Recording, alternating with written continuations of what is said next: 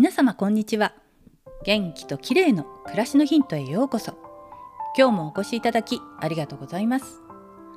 今日は猫の癒しパワーについて取り上げたいと思います。猫のくるみちゃんを迎えてもう7ヶ月が過ぎました。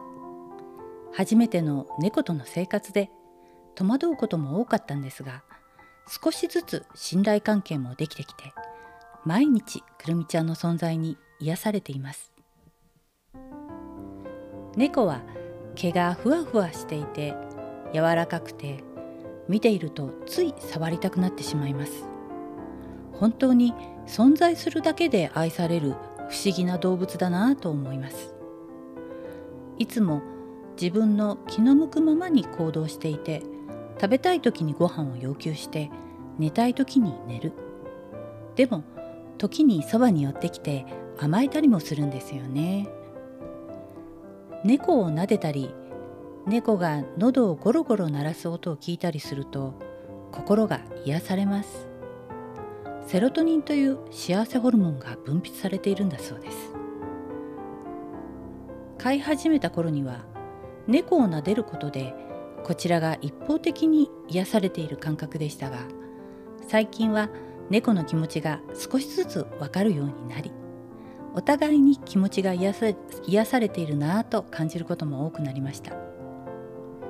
猫は決して笑わないんですがそれ以外の喜怒哀楽は顔でしっかりと表現しているんです。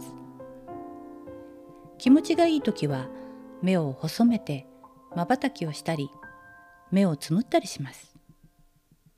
また甘えたい時にはゴロゴロと大きな音で喉を鳴らして体をスリスリして気持ちを伝えようとします。不快な時怒っている時は人間と同じような表情になります。朝は甘えん坊のくるみちゃんのゴロゴロ音がだんだん近づいてくるので目が覚めます。本当はしばらく猫とゴロゴロしていたいんですがベッドの上は猫禁止にしているので急いで抱っこして一緒にリビングに移動するのが日課です。最近はリモートワークの影響で猫を飼う人が増えているといいます。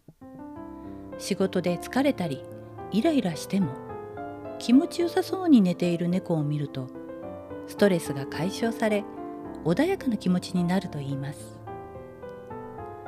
猫を飼っていない場合は猫の写真や動画を見るだけでも癒しを得ることができます。私も実際に猫を飼う前はスマホで猫の動画をよく見ていました。今はくるみちゃんのインスタを毎日アップしていますのでよかったら覗いてみてください。アカウントは詳細にあります。フォロワーはなんと3500人を超えました。ありがとうございます。今日は猫の癒しパワーについてでした。最後までお聞きいただきありがとうございます。またお会いしましょう。友吉ゆき子でした。